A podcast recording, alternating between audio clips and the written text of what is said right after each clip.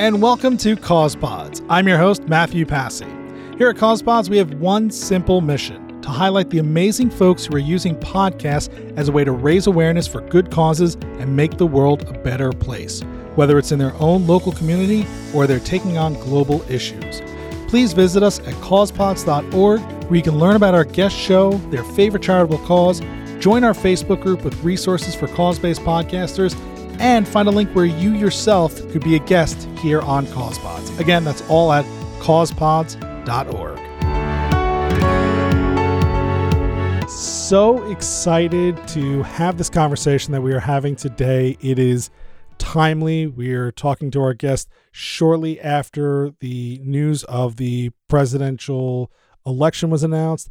We are talking at a time when misinformation in the news is rampant and problematic and just something that is so prolific and problematic for our society. And frankly i love it because it's a departure from so many of the other causes that we talk about. And really i think the impact of what they are trying to do is incredible. We are chatting tonight with Darragh Worland she's the vice president for creative services with the news literacy project. This is a nonpartisan national education nonprofit that is trying to help educators and the public learn to better consume and understand news and information out there and be more engaged participants in our democracy. And they recently launched their first podcast. And by the time you hear this, they'll probably just have wrapped up season one of Is That a Fact? It's a great podcast. We will have links to the show in the show notes and to their website and to donate and everywhere else and at causepods.org. But so excited for this conversation. Darragh, thank you so much for joining us here on CausePods today. My pleasure being here. Thanks so much for having me. Right. We're coming off of this election cycle. We are coming off of a very volatile four years. But the problem with news and with the public, you know, ability to consume news and read the news and frankly even get access to the news has been been, you know, on the downfall for quite a while now. So just to sort of start us off, like Tell us a little bit about the News Literacy Project and why you got interested in, in this type of work. Sure. Well, the News Literacy Project was founded in 2008. So, eight years before the election in 2016, and when everyone became aware of the term fake news. And the project was founded by a longtime investigative reporter, Alan Miller, who could see that there was a real hunger in the public to better understand the news and information, particularly in a social media digital era. And that as a journalist, he could mobilize other journalists to help the public better understand how quality news and information is created, what goes into it, what the standards are, and how to separate that from you know misinformation spin propaganda hoax all these other types of information that are getting mingled in, even opinion that are getting mingled in with news these days. And so uh, the project started, you know, in classrooms in a few key cities in the country, and we've now expanded through an online virtual classroom to every state in the country and actually around the world. It's interesting that you started in 2008, right? It sort of as social media was blowing up and becoming this integral part of our everyday lives. But even before that, right, this confusion of news versus all those other characteristics of the information that we receive, you know, we are subject to 24 hour news cycles, even local news and national news, frankly, has been almost anything but, right? Right? Like it seems that most of those shows, even though they have the word news in them, really are just a form of entertainment. Is that something that you've been also trying to combat a little bit? Sure. I mean, I think the issue is that there's such a blurring of the lines these days between particularly opinion and news. And I think that's something that's been studied very carefully. 24 hour news has had a lot to do with this because it's much cheaper and more efficient to put panel of you know subject matter experts or so-called subject matter experts you know on a 24 hour news channel than it is to fill 24 hours of airtime with reported stories, right? Because it takes a lot of research and reporting and money and time to really produce like the kind of stories that you might see in an investigative news piece or on like 60 minutes. So obviously you can't do that in a 24 hour news environment. And so i think that's where the problem began. And then it's only been aggravated by the hyper speed of the internet and social media. And now everybody has a pulpit and can weigh in on social media and express their opinions and blend uh, fact and entertainment and satire and opinion with what might actually be legitimate news. Reminds me of something I heard very recently where you have to pay to get the news, but disinformation and misinformation and the lies are free and readily available. That's interesting. I haven't heard that, but that actually makes a lot of sense. And I, there's been also a lot of talk too about, you know, if the highest quality news organizations are going to have a paywall, what does that do for access? Uh, for the people who might need that news and information the most, right? Like, so if only people who can afford it tends to be, you know, college educated people of a certain income who are paying for their news and paying for these subscriptions, you know what does that mean everyone else is consuming? And I, there was actually a, an interesting argument made by michael luo who was uh, one of the guests that we interviewed on our podcast. And he said that the argument could be made that the best reporting that's being done by these news those news organizations that only you know a few subscribers you know whatever however many subscribers are paying for actually ends up filtering throughout all different channels anyway. So, like, if the Times does a major groundbreaking investigative story, you know, for example, on President Trump's financials and his tax returns, that news is going to filter throughout the internet and people are going to see it. But there's no question that the lower quality disinformation and misinformation is circulating much faster. I mean, there's that expression that a lie travels around the world, you know, much faster than the truth. Well, and, and you said it yourself, it gets filtered, right? It gets filtered through opinion and twist and slant. And so, right, you can read a 10,000 word story from the New York Times on Trump's financials, or you can read the seven word headline that, you know, came from the blog that sourced this, that looked at this, that heard it from this, that whatever. And by the time it's like a bad game of telephone by the time we actually get to hear it. That's absolutely true.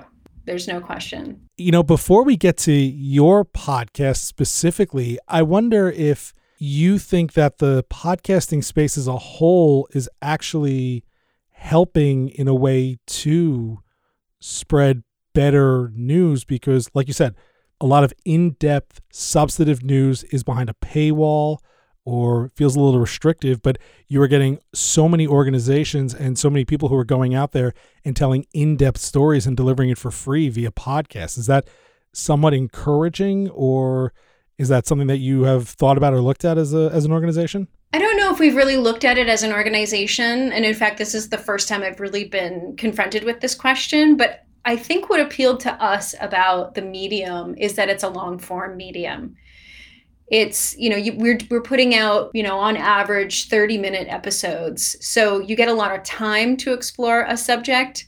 Our lessons that we put on checkology aren't even maybe 30 full minutes of recorded instructional video you know because there's a mix of different assessment questions etc so this is really the longest form platform that we have available to us right now as an organization. And I think I would say I, I, happen to be a huge fan of radio as a medium, nonprofit radio, especially NPR, you know, my local affiliate, WNYC. I'm a huge fan of the medium because I do think it tends to be more thoughtful you can really explore subjects in depth. I love the fact that it's just audio, it's for the ear. There's something different about consuming information through the ear only. That said, you know, there is a lot of talk radio and podcasts that I've never really thought that the medium necessarily defines the message, right? I think it can shape the message, but at the end of the day, I think that you make of the medium what you make of it. And for example, like social media has gotten, you know, tremendous criticism for a lot of the misinformation, disinformation that's spread today. And there's absolutely no question running rampant with no rules of the road and no regulation it is a problematic medium but it's also opened the doors for a lot of voices that haven't been heard and that haven't been able to express themselves. It's it's really helped you know things like the black lives matter movement gain traction. I guess my point is I think it's great to have a long form medium and I and we're enjoying it for that purpose and really being able to dig deep into the topic that we're covering. But I also think that there's plenty of podcasts that serve different purposes. That is thousand percent fair and, and unfortunately very accurate. The organization does a lot of work with education, educators, and institutions. But right, as a parent hearing this, as we were talking before, I have I have young children, and a lot of people that I know have young kids. And what would you say, just like quick, you know, a few easy tips or information to ensure that the next generation is smarter, more engaged, and you know better understands how to consume news responsibly. Which is terrible that I even have to ask that question that way. We tend to talk about it in terms of what can be done on the demand side and what can be done on the supply side. And at the News Literacy Project, we're really focusing obviously on the demand side, right? Like, so what can we as news consumers do regardless of what's going to be happening in our information environment. Right now, our information environment is essentially a fire hose, and it's really incumbent on the individual to know how to sort and filter information. That's one of the first things that we teach our students at the News Literacy Project is how do you separate news from opinion, from propaganda, etc., from entertainment. And so to answer your question, I you know it's hard for me to really see beyond news literacy when it comes to children. I think it's a fundamental life skill and that given the information environment that we live in, it's essential that all schools be teaching some form of news literacy. And it doesn't even need to be a standalone course. And that's certainly not how we typically tend to talk about it. It's really multidisciplinary. It's something that can be applied in your science class, in math, in social studies, in English. But I think that there really needs to be, I think parents need to push their educators to make sure that this is on the agenda and that they're teaching this in schools. And parents at home need to be watching the news, reading the news, um, looking over their children's shoulders while they're on social media, talking to their kids about what they're seeing on social media and what they're consuming if they're old enough. And making sure that their kids really have a good idea and a good understanding and those analytical skills that they need in order to understand the limitations ultimately of this information environment that we're living in. Uh, there's a lot of places where we need more literacy in, in our lives. I mean, just because of the space that I tend to work in, right? Financial literacy, news literacy. It just, we are failing ourselves in our society in a lot of ways. And just one more place where we have to, we have to rethink our approach to education and to empowering the next generation. Well, yeah, I think with each generation, our world gets more complicated and more sophisticated, and it requires more of us as members of that society. And yet, it feels like as we're moving forward, we're catering to the least common denominator instead of trying to bring everybody up to a higher level, right? Like, it feels like, from what I know of education today, right, we're somewhat lowering the bar to get everyone just to pass as opposed to trying to elevate the bar to get people more empowered, more informed, more educated, which is just an opinion, but reflects a sad state of affairs and way off topic on what we're talking about, but I couldn't help it. we work with educators and we see how much they do to bring you know news literacy and other kinds of literacies to their classrooms. I think a lot of it has to do with resources finding the resources and the time. And you know it is true that with standardized testing and state requirements educators are fairly limited in how much they can go beyond those standards. But i th- i think one of the reasons why the standards are getting more and more packed with the expectations growing and i do think the expectations on students are growing. I don't know that they're being lowered. It just becomes harder and harder for educators to get everything that they want and need to teach students on the table which is why i think you know parents have a role to play in this as well.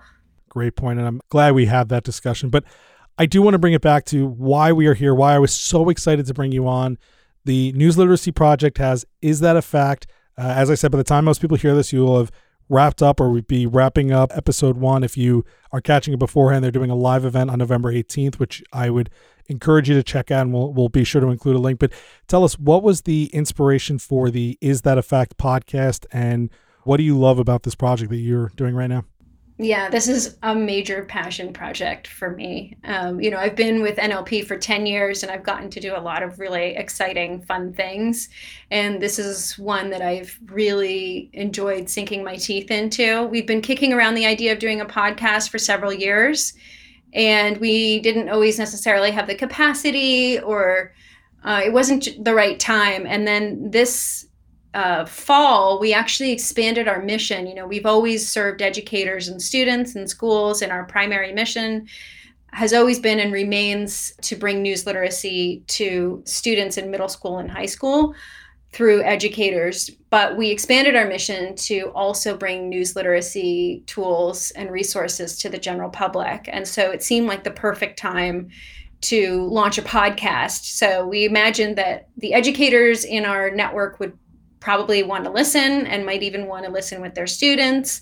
But we also thought that the general public who's been following our work and those who are learning about us for the first time could learn a lot about how to be a better news consumer today by listening to the podcast. So it's not designed to be strictly educational, but we dive into topics that you may have heard a little bit about in you know your news consumption habits.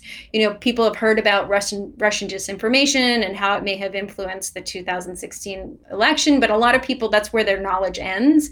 So we spend an entire episode talking about that for example. So it's things that i think people could really i mean if we were having cocktail parties if we weren't all stuck at home it would be great cocktail party fodder for people to really show off their knowledge about current event and what what's really happening in the news literacy landscape. What have you as you know as an organization that one understands media in general because you are focused on news and, and news literacy what have been some interesting things that you've discovered about producing a podcast distributing a podcast growing a podcast so like what are some things that, from your experience, other folks who want to use this medium for a good cause to make the world a better place can can learn from you? Well, my expertise has been in video production and post production. And that's one of the things that I've brought to the News Literacy Project for years. And so I thought podcasting would be a fairly seamless transition. I should know better though, because you know, being a photographer is different than being a videographer, and podcasting is different than video production. I do think my background in video production definitely helps. But yeah, no, I've had to learn pretty much everything. Me and our executive producer, Mike Webb. Mike Webb has actually done this before.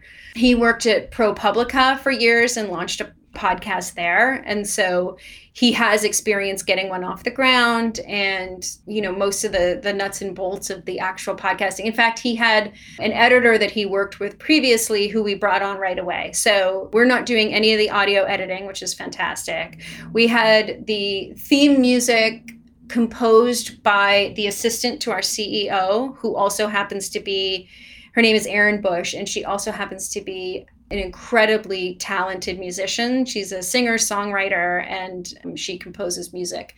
So she created our, it's really kind of like a homegrown project. She created our theme music. We brought on this video editor, and he gave us guidance in how to create kind of like a home podcasting studio. At first, before COVID or before we all understood maybe how long we would all be living in a kind of pandemic universe. We had imagined that I would record in Tim Kramer's our editor. We would record in his studio in the East Village. And then we both ended up decamping upstate. And so we did our first few episodes, but I did them remotely from place I was renting upstate, but we had like one session together where he kind of showed me the ropes of the Rodecaster Pro and we've done all of our interviews over the phone, you know, connected right into the Rodecaster. We learned some painful lessons early on about, you know, adapters and cables that we needed to get our you know, my Apple devices hooked up to the Rodecaster. It's been interesting though because on the one hand there's a lot of flexibility and understanding from guests in terms of you know many of us have kids at home. We're recording on odd schedules. I've done every single interview while my twin three year olds were either napping still asleep in the morning or asleep at night so the reason you and i are speaking at this hour is because they have gone to bed wait your sleep through the morning, I am so jealous. they do. It's well, so ever since daylight savings ended, it's been a little bit different. But yeah, they were sleeping till nine, but the, the downside was they weren't going to bed till like 9 30 or 10. You know, I'm not a morning person, so that worked for me. But in any case, sometimes I would wake up early to do a podcast interview, you know, at 8 a.m. or whatever. It wasn't too painful. And then just go into my day, waking them up, etc. But you know, that's been an interesting aspect. You know, one of our guests, Michael Luo, also has young children. So we did our I think he was our very first interview. We did that at nine o'clock at night till 10. But, you know, so far there haven't been any major interruptions or anything, the occasional dog barking, but people are pretty understanding about all that. Challenges aside of recording, editing, producing a podcast, you know, dealing with hours, dealing with the pandemic, what have you learned as far as growing this podcast, right? Like getting this out there to your users. I mean, I assume the News Literacy Project already has a, a thriving community before the podcast, but I'm just curious what you have seen that works to spread the word and get more people to actually click play. We had a pretty modest goal to begin with in terms of downloads. We also have, like you said, we have a network and an email list of tens of thousands of you know educators and other stakeholders and those interested in our work supporters etc and we've actually found that we got the biggest bump when we emailed we had an email that was dedicated to talking about our podcast so it wasn't like a mention among other you know products or services that we're launching or that we have going on it was a dedicated email to this podcast and we saw actually more traffic to our podcast landing page, more downloads, and really got some momentum from that.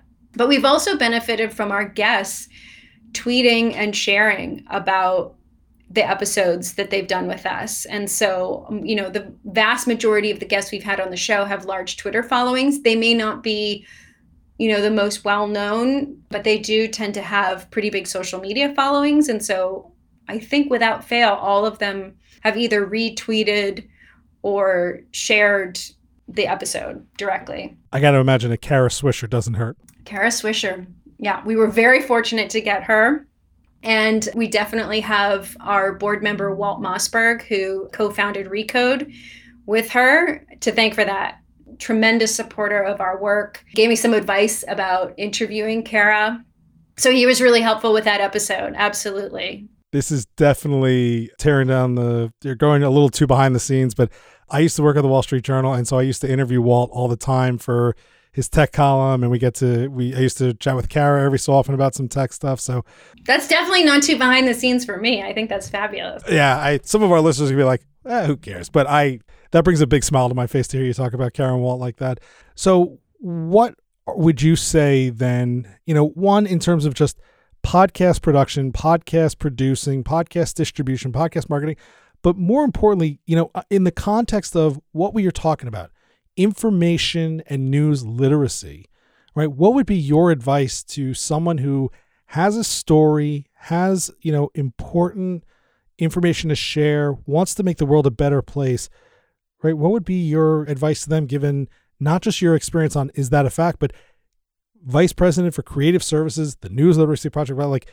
there's got to be some really great sage wisdom that you can provide. You know, the next call spotter. So the way I would answer this is by just sort of sharing what we did and and how we approached this. And from the beginning, and this might be also my background in video production And a lot of the video production we do at NLP is more storytelling and it's more geared towards like creating almost like mini documentaries about either educators or board members or students who have been impacted by our programs, right? So I'm coming sort of from that angle. We knew we wanted to do an interview format for a variety of reasons, at least for this first season. We decided to tackle this in seasons so that we could tackle one season and then reassess if we needed to. And so once we decided we were going to do it in seasons, we were like, okay, so what is, and this is where it comes back to my video production background. What is the story arc of our season? We knew we wanted to do about 10 episodes. It's an election year. Obviously, we're heavily focused on, you know, with civic engagement being the ultimate outcome of the work that we do and being news literate, an election is like the ultimate expression of that civic engagement. So we were already focusing heavily on misinformation around the election and making sure that voters had the information they needed to make smart and informed decisions. So we knew we wanted to focus on misinformation and the election. But then there was a lot of discussion about democracy and is democracy in danger? And a lot of people were focusing it more on sort of partisan concerns. But when we really looked at it and took a step back, to us it became really obvious that misinformation is what is ultimately endangering our democracy, that the inability of individuals to really properly assess the quality of the information they're consuming and make informed decisions from that is what is the ultimate threat to our democracies. And then we decided, well, let's make every episode about a particular threat posed by our current information environment to democracy. So we looked at social media, we looked at disinformation and foreign interference in particular. We looked at an autocrat can impact uh, press freedoms in what ultimately is a democracy on paper. So we looked at the Philippines and Maria Ressa's work there. We've also explored our final episode is about truth decay, um, which is sort of like the ultimate expression of the breakdown of information within a democracy. We looked at the importance of local news in a democracy and the fact that local news organizations have been closing across the country over the past 10 years. We had an overall theme and sort of a journey that we knew we wanted to go on. And we knew that that journey would wrap up right around the election. So we also knew we had a destination. We didn't know what the outcome would be, at that destination, but we knew that all these issues would be factors in the election. So, my advice, I guess, so that's my long way of saying have intention. you know, I think, and I'm not saying, oh, our, our podcast is so successful and it's, we've nailed it. I mean, I think there's a lot to learn. And I think one of the things that we would love to explore is more actual storytelling. You know, that would take a lot more resources and time, but you know, is there a way to really bring more emotion to the subject? Because, you know, we're working in a very sort of academic world and it's very intellectual and we can make that more accessible on our podcast, but can we also bring in more humanity into it and do more storytelling? So that's something that we're maybe going to think about for season two. I cannot wait. I would tell everybody who is listening and can't stress this enough. And I think you made a great point that this isn't about left or right. This isn't about right or wrong. This is about we can't cooperate. We can't compromise. We can't negotiate. We can't come to the table if we can't agree on the facts. And we can't agree on the facts if we are allowing our news and information sources to be polluted by both reckless misinformation and flagrant and purposeful misinformation. And so I would highly encourage everybody who is in the space and everybody who just cares about our ability to cooperate and work together and who cares about a democracy functioning to check out newslit.org. Go and hit that donate button. We've said it before, it doesn't always take a lot of money to have an impact. Sometimes just a dollar or so lets people know that there are lots of people who care about this, even more than people who can than a few people giving a lot of money. So We'll have a link, of course, to donate to the News Literacy Project at newslit.org. I believe it's just newslit.org slash donate. Uh, and of course, check out Is That a Fact podcast. We'll have a link to the website, a link to them on Apple, Google, Spotify, in the show notes at causepods.org. And if you are catching this before it is uh, happening, they are doing a live event on November 18th to close out their season. Um, we'll tweet out that link. I'm sure it'll be available post live event for people to check out. Darragh, this has been such a pleasure. I cannot wait when you guys announce what your topic is for season two. Would love to welcome you back and talk about that and talk about what that topic is. Thank you so much for taking the time to talk not only about the podcast, but just about a topic in general that I found really, really fascinating. And hopefully we can all together do more to improve upon. So thanks for joining us here on CausePods tonight. Thank you. I really appreciate it. And I should also say that we are closing out the season with that live event on Wednesday, November 18th at 5:30 Eastern, in which I will moderate a conversation featuring Enrique Acevedo of 60 in 6, Jane Lytvynenko of BuzzFeed News, and Joan Donovan, a research director at Harvard Kennedy School Shorenstein Center on Media Politics and Public Policy. But we're also going to be turning that into a recorded podcast that we'll be releasing. So if you don't catch the live event, be sure to catch the edited version of the podcast, which will be episode 10 of our season, and we'll wrap it up. Excellent. And of course, all that at newslit.org. And we'll have a link again directly to the podcast, newslit.org slash podcast. Darragh, once again, thank you so much. It's just, it's really been a pleasure. Thank you so much, Matthew. Really appreciate it.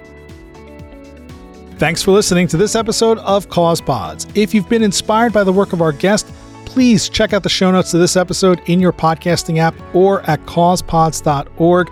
There you will find links to their show, their website, their podcast links on Apple, Google, Spotify, as well as a link to support the charity that they highlighted here in this episode.